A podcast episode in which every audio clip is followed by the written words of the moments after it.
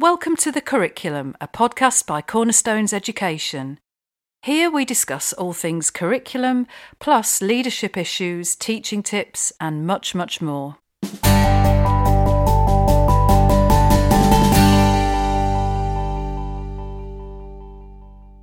Hello, and welcome to another edition of The Curriculum, a podcast by Cornerstones Education. I'm Caroline Podner, and today I'm joined by our curriculum manager, Catherine Scutt. Now, Catherine and I are going to be discussing a relatively new resource that's being used in primary schools today, and that is the Knowledge Organiser. So, this has really come about because of the focus on knowledge in schools at the moment. The idea that children need to gain specific knowledge in each subject, which develops coherently over time. And one resource that's being used to help teach and, and embed key knowledge is the Knowledge Organiser. So, Catherine, maybe for listeners who they might have heard about knowledge organisers or may have heard absolutely nothing about them, you've just been working on knowledge organisers. What are they? Well, knowledge organisers are really a key collection of facts and information that are the basic, almost bare minimum knowledge that children need to know in a topic. They actually originated in secondary schools, and I think secondary schools are using mm. them a lot at the moment. But over the last few months, been filtering down into primary schools. Yeah. I know that a lot of primary schools are wondering how they can use these key facts and these knowledge organisers mm. to increase the knowledge and understanding their children get from a topic.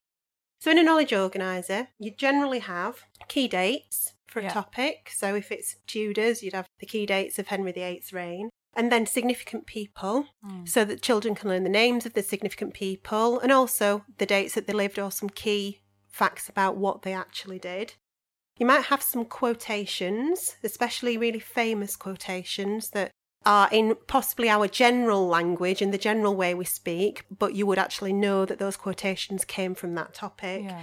And also, really importantly, key vocabulary. Mm. So the key words, especially unusual words in a topic about World War II, you might have political vocabulary right. that the children can use and keep researching, keep looking at, keep going over, and actually it will embed key vocabulary in there. Yeah, that's really important. In their minds. I've read a lot about vocabulary and how important it is for children to master that because um, it helps them move on to the next stage in that subject. You know, so you think about geography or technical terms for certain concepts, they need to know that as they go up through school, don't they? So it's great that that's on the knowledge organizer as well exactly. to refer to. And that's the point of the knowledge organizer. Mm. It is that key knowledge that if children know, they can then go deeper when they're in class, they can understand more, mm. but it's the baseline of knowledge that children should know about a topic. Right. So now we've sort of thought about what they are. Why do you, Catherine, think they're useful as an ex senior leader and teacher and now working in Cornerstones? What do you think their value is in primary schools? I think they've got a lot of value and actually a lot of different uses as mm. well. I think the value is that actually the knowledge is explicit. Yeah. Children know what they need to know if they've got a knowledge organizer. It's not a mystery. Mm. And also, it's not something that can be missed. Mm. If they've missed a lesson or if they've missed a session, they still know they need to know those facts yeah. that are on the knowledge organizer. So I think that's a key thing that can be used throughout the work that you're doing. Yeah. So they're very useful at the beginning of the topic. And we've had this discussion before, haven't we, Caroline? That if mm. we'd had them, they would have been fabulous tools when we oh, were teaching. Totally. For that other reason. So it give, it empowers children to know what they're learning, but also for teachers. If I'd had a org- knowledge organizer at the beginning of each project, I'd it would shape my sense of that project and I would be fully aware of the key knowledge I needed to master. Because exactly. as a primary teacher, we know how hard it is. You've got to be sort of master of all of them, haven't you? So if that's already done for you and it's trusted, then yes, that would have been very helpful. And also, I think it supports what you're actually teaching in the lesson. If you mm. know what you want the outcome to be, you know that you want the children to know these facts or use this vocabulary, you shape your teaching around mm. it to ensure that that is going to be the outcome of your lessons.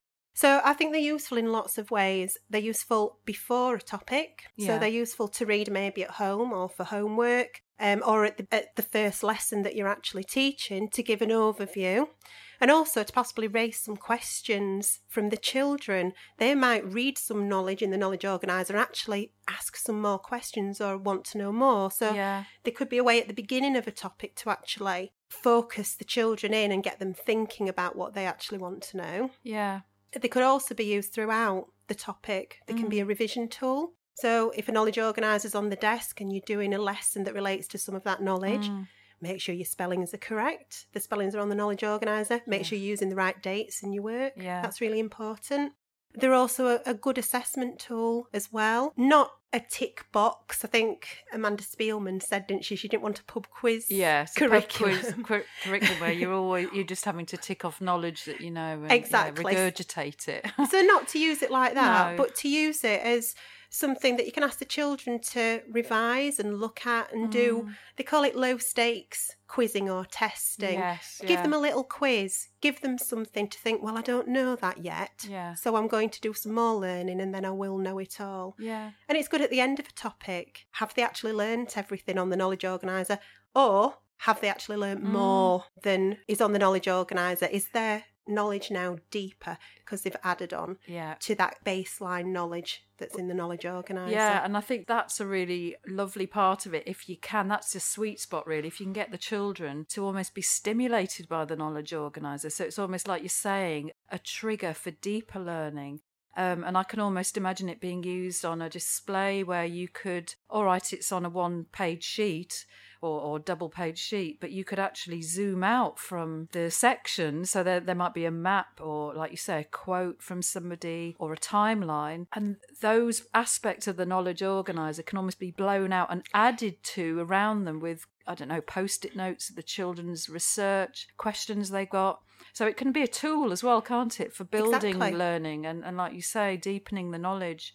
And it's already there. They're, they're the bare bones, if you like, aren't they? Exactly. They're the essentials. That the children can build on. Yeah. And I think that's important. If they've got that knowledge, they Mm. can then build on it. And also, we've talked in the office about it will give children a level playing field. Yes, Everybody, yeah. whether they've had experiences of that topic, whether they've been on visits, or whether they don't know anything, Mm. they've got a level playing field of knowledge Mm.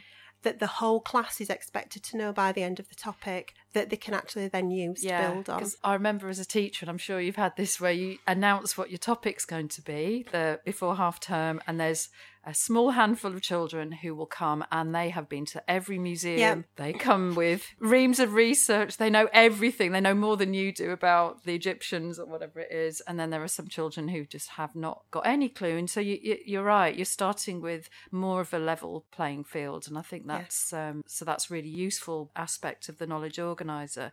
Now we talked about the positive things. I suppose are there any negatives? Because I've read a few comments from different people just saying that the downside of an organizer like this is when they're used as an end to themselves, which is I think what you touched on, didn't you, about just testing from them. Are there any other ways in which they maybe shouldn't be used, or um, could you see any pitfalls in the use of them at all? I think it's just got to be used as another tool. If it's used as an end in itself, and you feel that if children just know what's in the knowledge organiser, they know everything about a topic, you've kind of got the wrong end of the stick with Yeah. it, really. So I think that's the thing. It's got to be used as a baseline that we've talked about, Okay. and the teaching and learning is built up around that. And Mm. hopefully, the body of knowledge children will have at the end of it will be much wider than on the knowledge Yeah. organiser. The other thing is also trying to decide what is the key knowledge that you're going to teach. And they will take quite a lot of writing for teachers if they're if they're writing their own, Yeah. especially if you're not an expert in the subject, because it can take a lot of research to find the key information. And, and what one person thinks is key information Yeah. might not be what another person thinks. So Well, can I ask you about that? Because you've just been doing that in your curriculum team. You've actually been creating knowledge organisers and researching them. So, what are the difficulties, if you like, with creating these? So, you've touched on research. So, how, how have you gone about it? we've gone about it luckily because we've got the uh, Cornerstones curriculum to start off with. Yeah. So we know what knowledge needs to be covered. But that knowledge is absolutely huge in most of our ILPs. There's a, a lot of knowledge in our ILPs.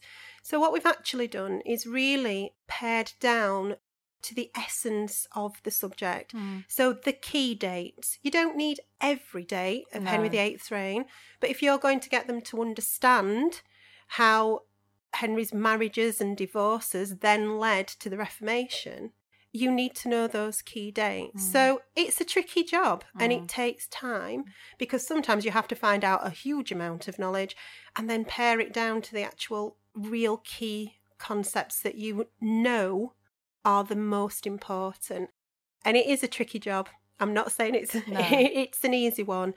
But if you think about it carefully and you read around your subject and you think about what do you actually want the children in a class to know At that yeah At- age group at that age well. group, yeah. definitely, definitely. Because what a child in year six is capable of knowing, might need to know, is Mm. Of different course, from a yeah. child in year three. You've just got to visualize the children in the class yeah. and you've got to think almost as a human being what do you need to know there are certain key dates certain key people certain key quotes that actually is a set of general knowledge that is Mm. useful for everyone to know Mm. and making sure they're included And I suppose you also, important. yeah, and I suppose you also have to think, well, what are the so it's a history topic. What are the history programs of study? What are the skills involved in history? And make sure. So if it's learning about significant people or you know the changes in significant events or whatever it is, you have to make sure that's sort of addressed in the knowledge organizer. So Yeah. really, you can't have one without the other. You need to know your project, your curriculum before you do the knowledge organizer. That would be ideal, wouldn't it? To know your coverage before you then narrow it down into this sort of encapsulated yes knowledge organizer. I think that's really useful that you've got an overview of what you want to deliver, where you want to go, almost what needs to be in the knowledge organizer and what you're going to deliver in the classroom. yeah, So you might just give some key dates in the knowledge organizer, but you know you're going to deliver a chronology lesson with a, a detailed timeline. Mm, But the children know the dates first, so actually then the chronology Mm. is much easier for them to understand. So yeah, it can be tricky paring it down, but I think if you take a bit of time, some research, keep the children focused in mind what you think they walk away from, what they walk away with yeah, at the end of that topic Yeah. is useful yeah. and relevant. And I mean, some people might argue who are listening to this that actually they would start with the, you know, if they're designing a curriculum, they might actually start. We've talked about curriculum before on many podcasts, got a blog on how to design your curriculum, which you can look at on our website. That you might think, well, for our school, we're going to start with the knowledge. And that's fine. Everyone does things in different ways, but the way we've done it is we've looked at our projects that are mapped to the national curriculum and our essential skills, and then we've encapsulated it. Uh, we'll tell you a bit more about them later when I grill Catherine about when they're going to be ready. Yeah, Um, I mean that's that's what we've done, and some schools are starting from knowledge. Yeah. They are starting from the knowledge organizer, so it depends what you want to do. Actually, I'm going to ask you now, Are you? Catherine. Yes, because actually we've we've almost run out of time. So hopefully it's whetted your appetite for knowledge organisers, and I know that they've taken a lot of time and research to write. When might we be seeing the first set, Catherine?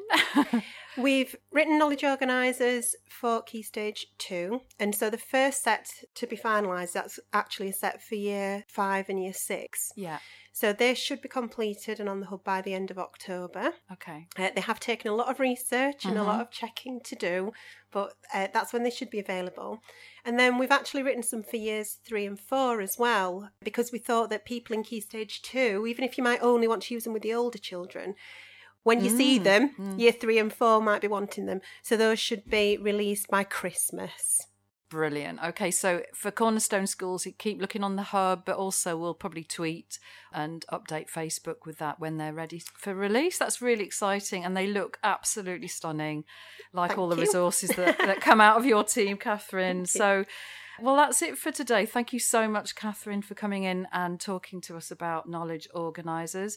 Hopefully, that's given you, the listener, some food for thought. Maybe you'd like to write your own if you're not Cornerstone School, but if you are, then we'll keep you updated about when they're coming out. And yeah, that's it for today's podcast. Thank you very much to you, the listener, for tuning in today. We'd love to know what you think about knowledge organisers and if you've used them. And what you've thought of them if you have used them. So do get in touch with us on social media or by email. And if you'd like a sneak peek at a knowledge organizer that we've already created, you can actually go to our website and download our free World War One project, which is called Fallen Fields. And in the resources section, we actually have a knowledge organizer there, which is a, really good resource. So do have a look at, at that, and you can, as I say, get it on our website. And finally, don't forget to subscribe to the podcast, and it's goodbye for now.